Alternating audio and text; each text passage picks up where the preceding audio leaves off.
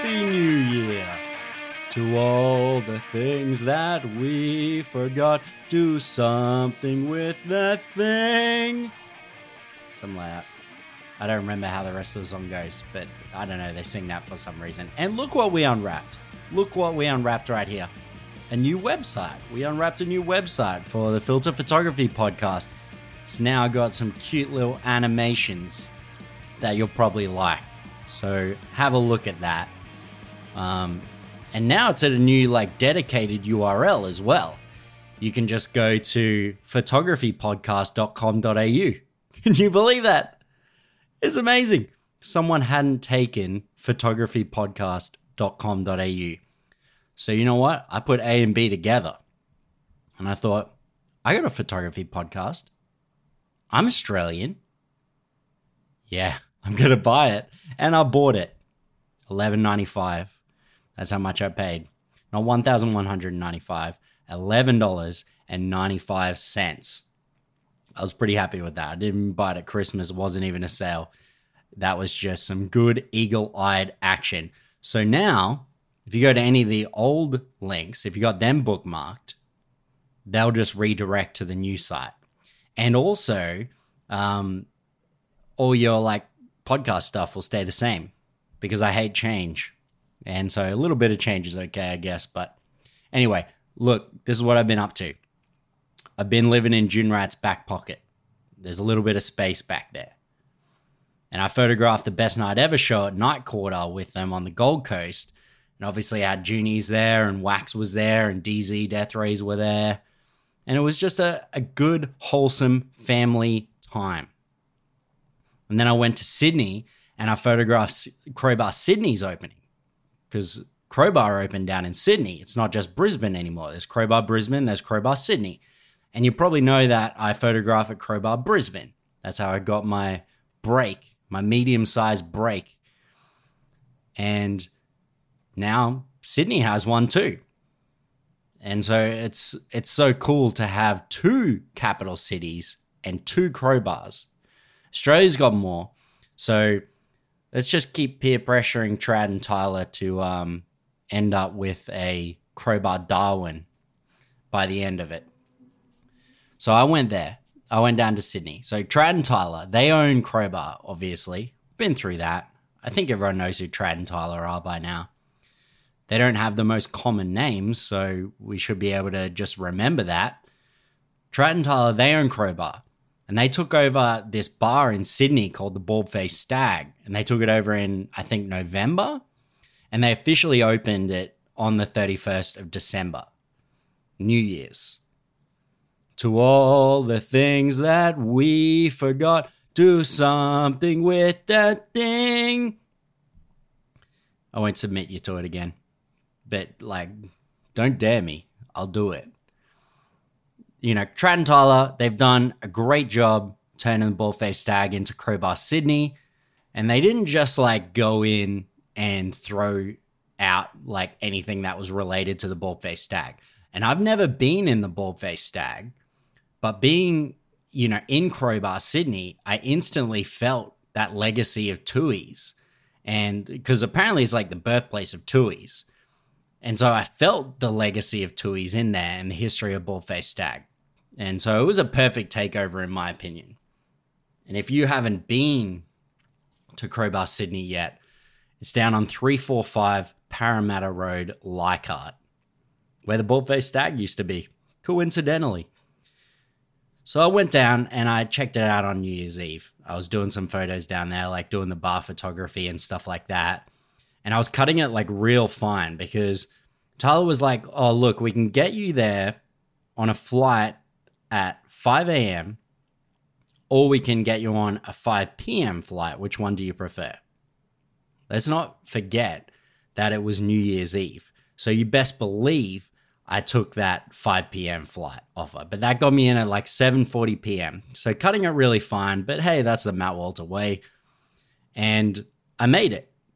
And Totally Unicorn was on stage and then Pagan was on it and then WAAX were on it. And that was just the first show at Crowbar Sydney. How insane is that? Like that's that's show number one. And then so I had the 1st of January to edit all the photos. And then I went back to Crowbar Sydney for the secret show, which was only the second show at Crowbar Sydney. And that secret show, when we could release the cat, the cat he climbed out of the bag, he clawed his way out of the bag, and there was three cats in there, and they were all the Dune Rats. All three cats were in the bag. When they got out of the bag, everyone was like, "Hey, Dune Rats are here. Play that show." And so, yeah, it was a bit more planned than that, but basically, cats ended up coming out of the bag. And that was show number two. How crazy is that? So, show number one, Pagan WAAX, Totally Unicorn, others. And then, before you know it, Dune Rats are playing. That's show one, two. Bam. I think Cosmic Psychos were number three or four or something like that. But, you know, week one, huge. And I met heaps of people at that show and some of them were photographers that I hadn't met before, but I've sort of been following, like Pat O'Hara. And there was heaps of good eggs. Some guy called Nathaniel, I met him. He was a cool guy. And there was probably like from the photography aspect, there was probably like half a dozen really good eggs that I hadn't met before, and no rotten eggs, just six fresh eggs. And after Dune Rats played, my brother-in-law he was like letting me stay there. So i i was staying with my brother-in-law and he he's like um oh after the show we're gonna we're gonna leave pretty much straight after the show because it's school night. And i'm like yeah i might want to get out of here too because i was pretty burnt out from the 1st of january. So i'm like okay yep i'll go too. That's probably a good idea. And i go up to him at the end and i said look man it's probably gonna be like 15 minutes before i pack my stuff up but i gotta go upstairs and he's like, okay, so I don't know how we got to it, but he said if if you're gonna come back down in like 15 minutes, text me the code word vanilla. Or if you're gonna stay, text me the code word bean. And so I ended up, um, I went up there, and you know, at a at a Dune Rat show, you're not getting out of there quickly. It's a very fun vibe. You want to stay. So I texted him the word bean. I made an executive decision, said bean, which was I'm staying. And I didn't get out of there at 12 o'clock. If I said vanilla, I would have got out of there at 12 o'clock, but I didn't. I was like, you know what? One beer, that still equals bean. It wasn't one beer, it was 5 a.m. Bean equals 5 a.m. I should have walked out with vanilla, but it was such a fun time. I don't regret saying bean. Um, but their stairs at my brother in law's place is so steep and they've got this big wind in them. Oh man, it was like I was climbing Everest to get to the top of them. But let's talk about some actual photography stuff. This is a photography podcast. This isn't about my struggles and bad decisions saying bean instead of saying vanilla. Motley95, username Motley95 Motley said, I was about to say he said, I don't know. It was Motley 95. What would you recommend for a novice photographer? It's pretty wild. That's a pretty wild, open ended question, my man. You know, what are you looking to photograph? How serious are you about it? How committed are you to things? I just recommend you try as many different photography genres as possible. We we talked about that in a previous app, but also buy a camera within your means an expensive camera isn't always what you should start with fresh out of the gate, as tempting as it is. Because I've seen so many people, they post their expensive cameras online, selling it just a while after getting it. And you can tell because they go like, oh, has barely been used. There's only like 250 shutter fires on it. What the hell? Like, did did they even try photography when they got it? 250 photos. So some people they think they're going to love photography and they invest really big thinking, "Oh, it's better to go big because I'll save my money, you know, I'll save myself money in the long run." But they haven't even tried it. So it's okay to start slow. Just start slow and steady because the biggest difference between a novice photo and an export's photo, an expert's photo, sorry, we're not even exporting stuff. I'm like in the world of photography. The biggest difference between a novice photo and an expert's photo is the editing. It's not the camera, it's the editing. It's knowing where you can take the photo when you, you know, after you take it. Like, what are you going to change about it? Where where are you going to accentuate those, you know, points of difference? And if if it's a macro photo, you know, you do a macro photography, it's about how sharp things are. And so you can do that in post. And then as you start to get a little bit more experience, those bottlenecks become just really a little bit more obvious to you. But when you're starting out, you're not going to see those bottlenecks anyway. So you may as well go a little bit more sort of, you know, uh, simpler, save yourself some money, make sure you actually want to do it, and then expand from there. I think my first camera was like 800 bucks. I've gone through probably, I was in, I was on Nikon then. So, you know, a lot can change. Just start small and build yourself up from there. Okay, this one, this this username this person has either Mrs. Iman Marangle, Meringue, Miss Miss Mrs. I'm on meringue, or it could be Mr. Simon Meringue.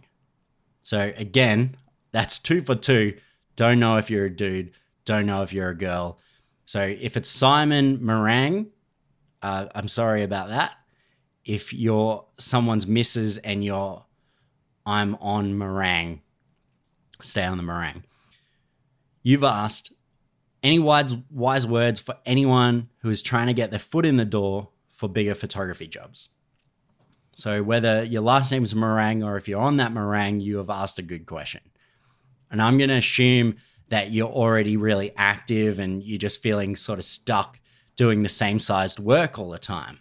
I'm just assuming that you're ready for bigger work. But the trick is to get to know everyone. In my experience, the people who like book all the, the big jobs and book big jobs regularly are the people who are really reliable. There's two parts to that reliability your consistency in producing good work and your consistency in being visible. You don't have to be the best photographer. You don't even need to be the best human trying to be either or both is good practice, but in reality, it isn't absolutely required to get bigger photography jobs or bigger jobs in anything. Look at how many, you know, bad people are high up on the chain. You know, you don't have to be a good human, but it, it does help. And let's encourage everyone to be good humans. But let's break those two parts down like individually. So, first, I said you you need to produce consistent work. And this one's a no-brainer, but notice I never said the best work. Like I was saying before, you don't need the best work. You just need consistent work. Everyone's thought about, you know, from time to time how bad it'd be if you hired someone to carry out a service and then you find out that they're not actually good at it. Or you're hiring someone at work and they lied on their resume, whatever it might be. So when someone books you for a big job, the risks are also bigger. The risk for them. I mean, there's a risk to you as well, but the job is considered big and the risks are also bigger for the client. And so if you blow it, that's fine. That's okay. But your chances of blowing it needs to be like 1% as opposed to 50%. You need to be confident because if you blow it, you nuke yourself out of an unknown portion of work. Like, you know, who knows what you're sort of losing by nuking it. So you need to be confident. There's never a guarantee that you're going to hit it out of the park. Sometimes when I think I've hit it out of the park, I've just done an okay job. I'd consider that I've blown it, but that's my 1%. I better make sure that the next 99 are good. You know, like you can't, no one's perfect. And if you think about this, go onto like a photographer's website or like a company's website and you'll often see like a list of logos of people that the photographer or the company's worked with. And the reason they do that is to show potential clients that they've been trusted with companies as big as, you know, the considering client's company. Maybe the client is even smaller, but people think like, hey, if this guy photographed for AC/DC, then he's probably good. Let's just ask him to shoot for the upcoming Powderfinger reunion tour. It's a safe bet. P.S. Powderfinger are not reuniting. That is just an example. But it's a trust based exercise. Your role, you know, in that is to be consistent with your work so there's no chinks in your chain of work. You want everything to be super smooth. And the second thing is to be consistent in being visible. People are really, really busy. Like we are, everyone's busy. And it's easiest to pick someone that the client knows. And so you need to be remembered even when you're not around. You want to be sort of front of mind that the first three people that they think of. I see two types of photographers when I'm out and about. The first type, they exist within the space, and the other type, they try to network with all these people. And the people that try to network with people, they're often trying too hard, and it just stinks of not being authentic. It just stinks like desperation. They step on everyone's toes. They're always trying to sort of be remembered. They're always trying to make an offer. They're always trying to do all these things. And it's like, man, those people are so annoying because everyone else is just trying to either work or trying to have a good time. And you being some like, you know, sweaty salesman, it's not good.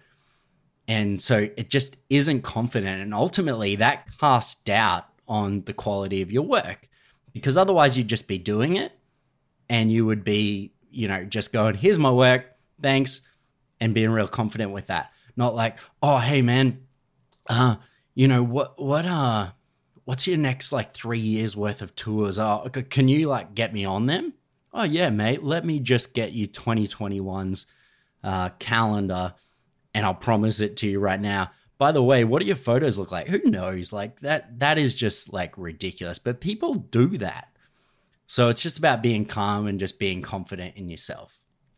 If you just exist within the space, you'll naturally form friendships with people and then you'll be remembered, you know, as, you know, you'll just be remembered fondly, pretty much.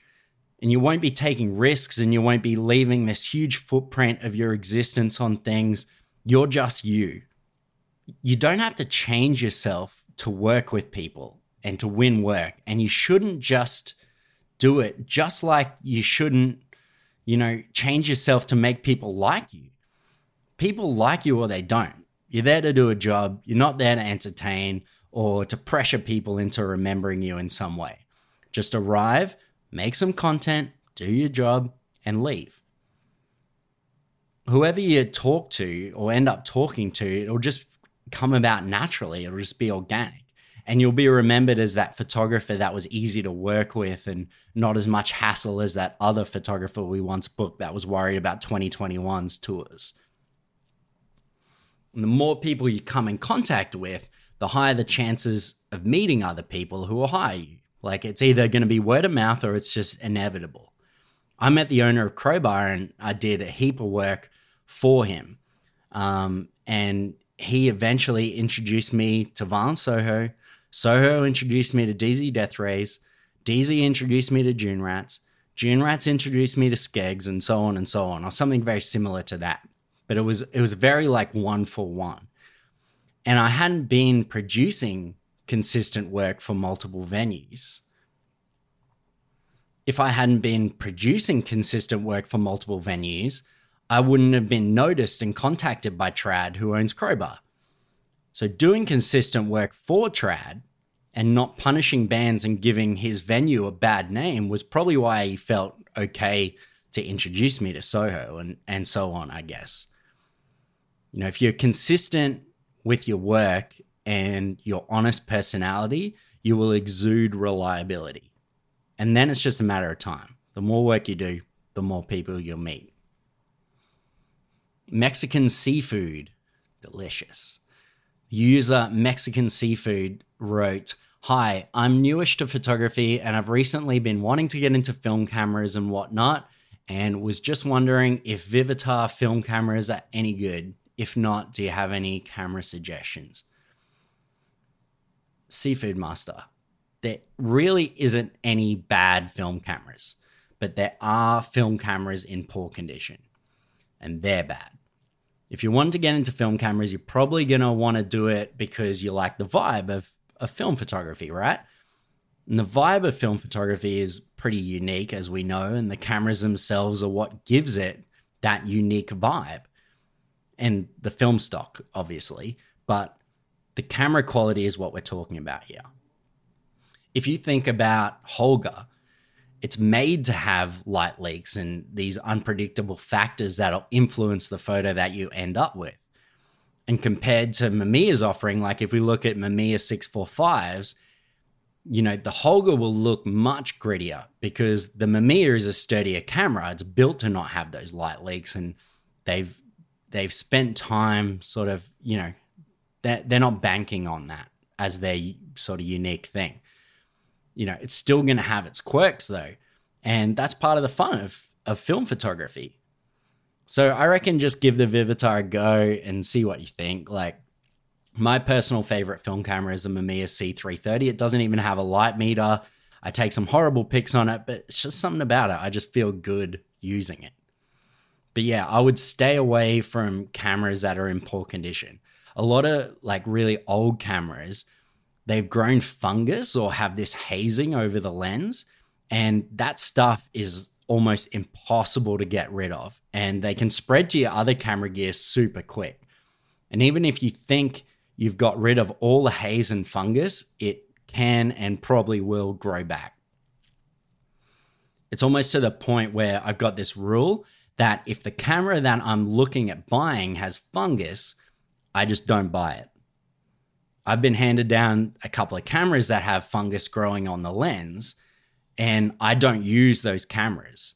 I just keep them for memory's sake. Obviously, I can't get rid of them. Like, I love them for the sentimentality, but I just keep them in a separate room on a shelf and I never bring other gear near it.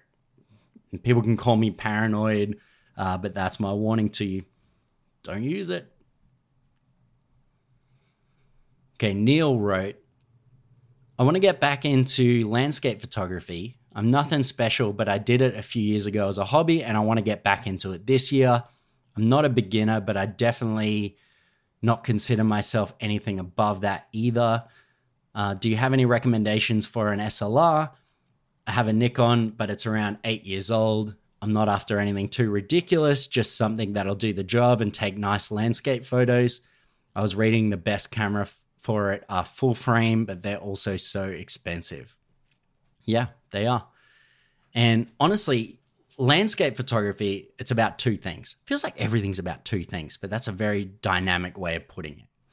But landscape photography is about needing to capture something wide and you know the other being good choices for editing, like good skills in editing.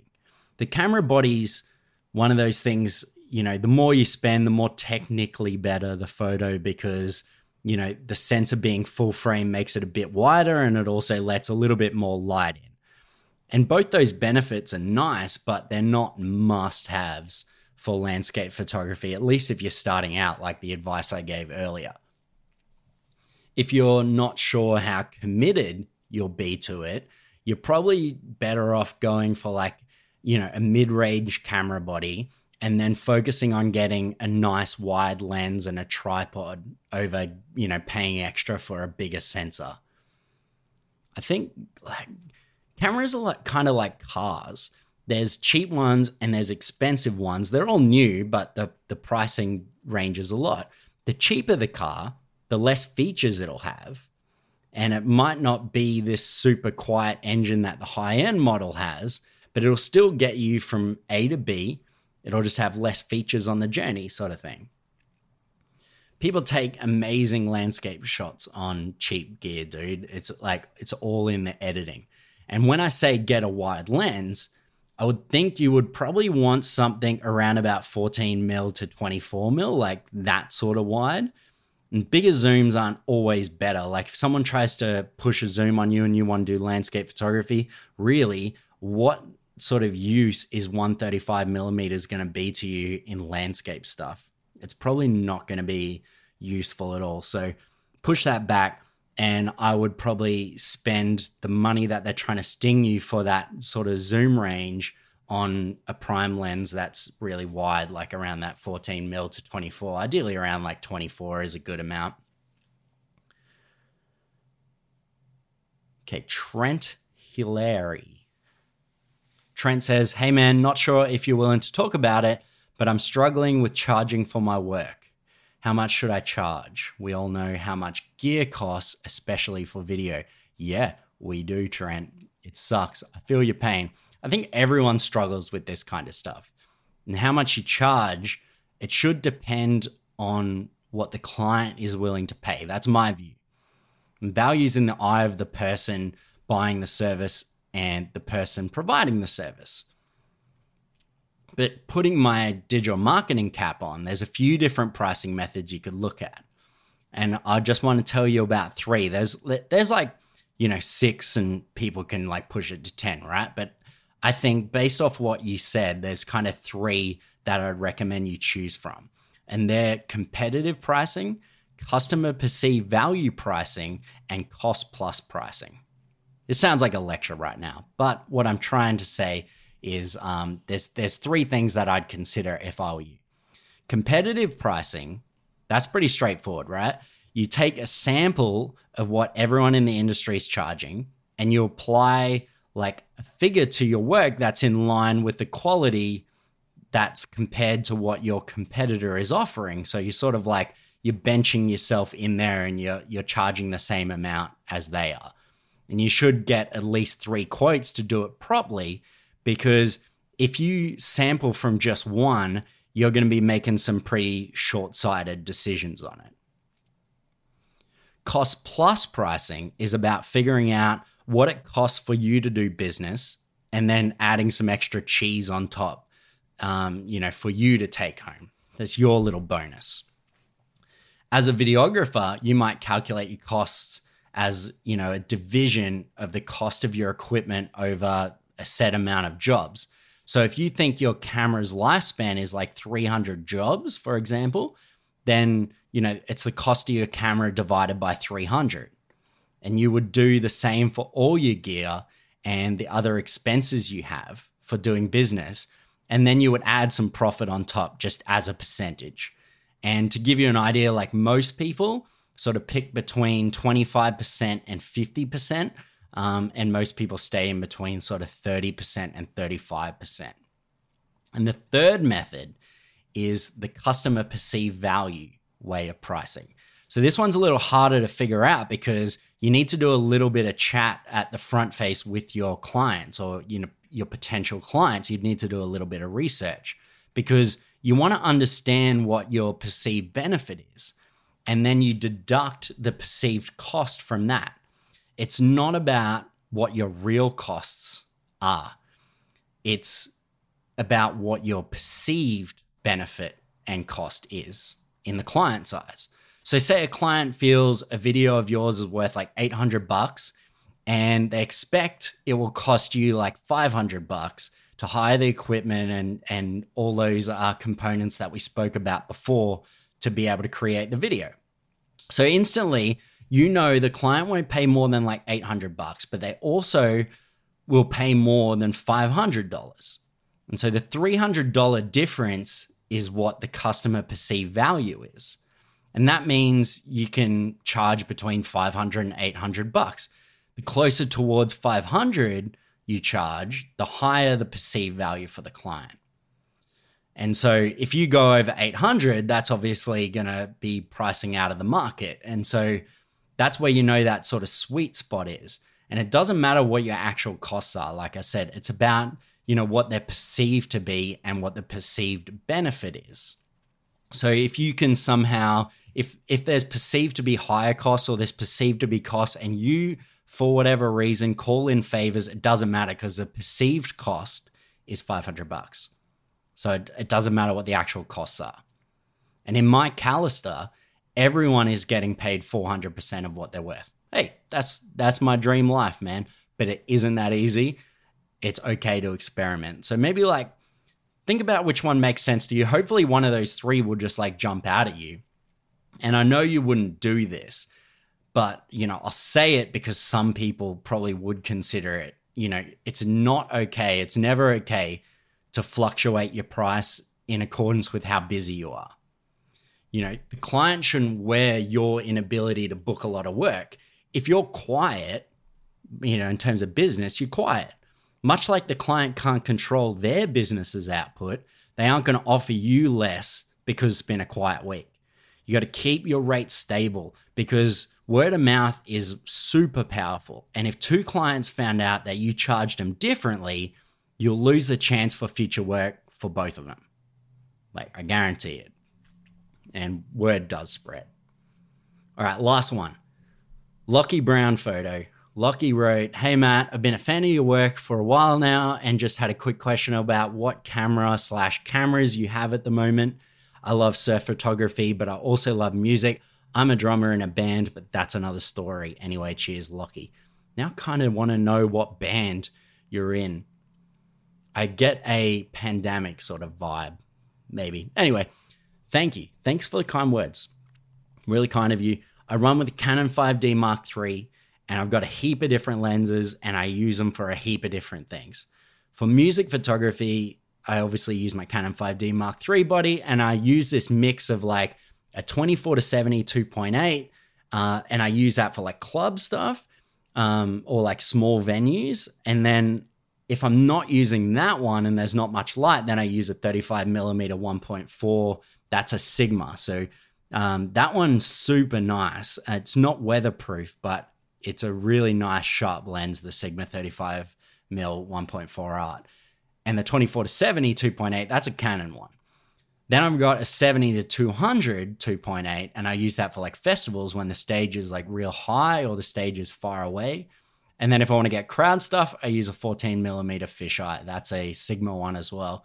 It overexposes like crazy, uh, but all the data is there. It's just like sometimes I take a photo and I look at the back of the, the camera and I go, man, that's so blown out. It didn't work. But it does. You just got to pull it back like two stops. But it's like a $500 lens. It's not that expensive and it's so uh, crystal clear. I really like that one.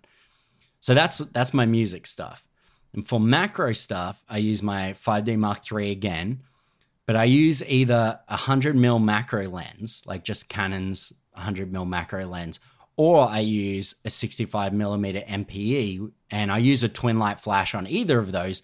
The 65 millimeter MPE is really good if you want like the hairs of, you know, an insect to to um, stand out. Effectively, the lens is built backwards. Like if you can find like a video, I'll see if I can find a video and put it in the show notes. But it's basically like built this camera back to front, which magnifies it, you know, one to five times uh, you know, life size against the sensor. So it's pretty sick. You can get some cool stuff. If I can dig up some photos that I've taken, I'll put them in the post as well. Uh, as for film cameras, I don't do much film stuff. When I do, I don't really share it. I don't know. Maybe I just keep that to myself. Um, I don't think I'm that great at it, but I got a few cameras. I've got a Mamiya C330, which I mentioned before. I love that camera. It's difficult, but I love it. It just feels good like if you remember, um, if you remember like Kingswood car, I think the Kingswood cars, it just feels heavy and substantial like that, but not that heavy. Because I've also got a Mamiya RZ67. That thing is heavy. I guarantee it. So I've got a Mamiya C330 and a Mamiya RZ67. I've also got a Mamiya 645 Pro TL. Uh, Henry and I keep uh, flipping back and forward on that one. Uh, he loves it. I love it. Um, so we share that around a bit. And then I've got a Holga 120 GCN and a Canon 1N RS. The 1N I had um, ended up crapping itself out.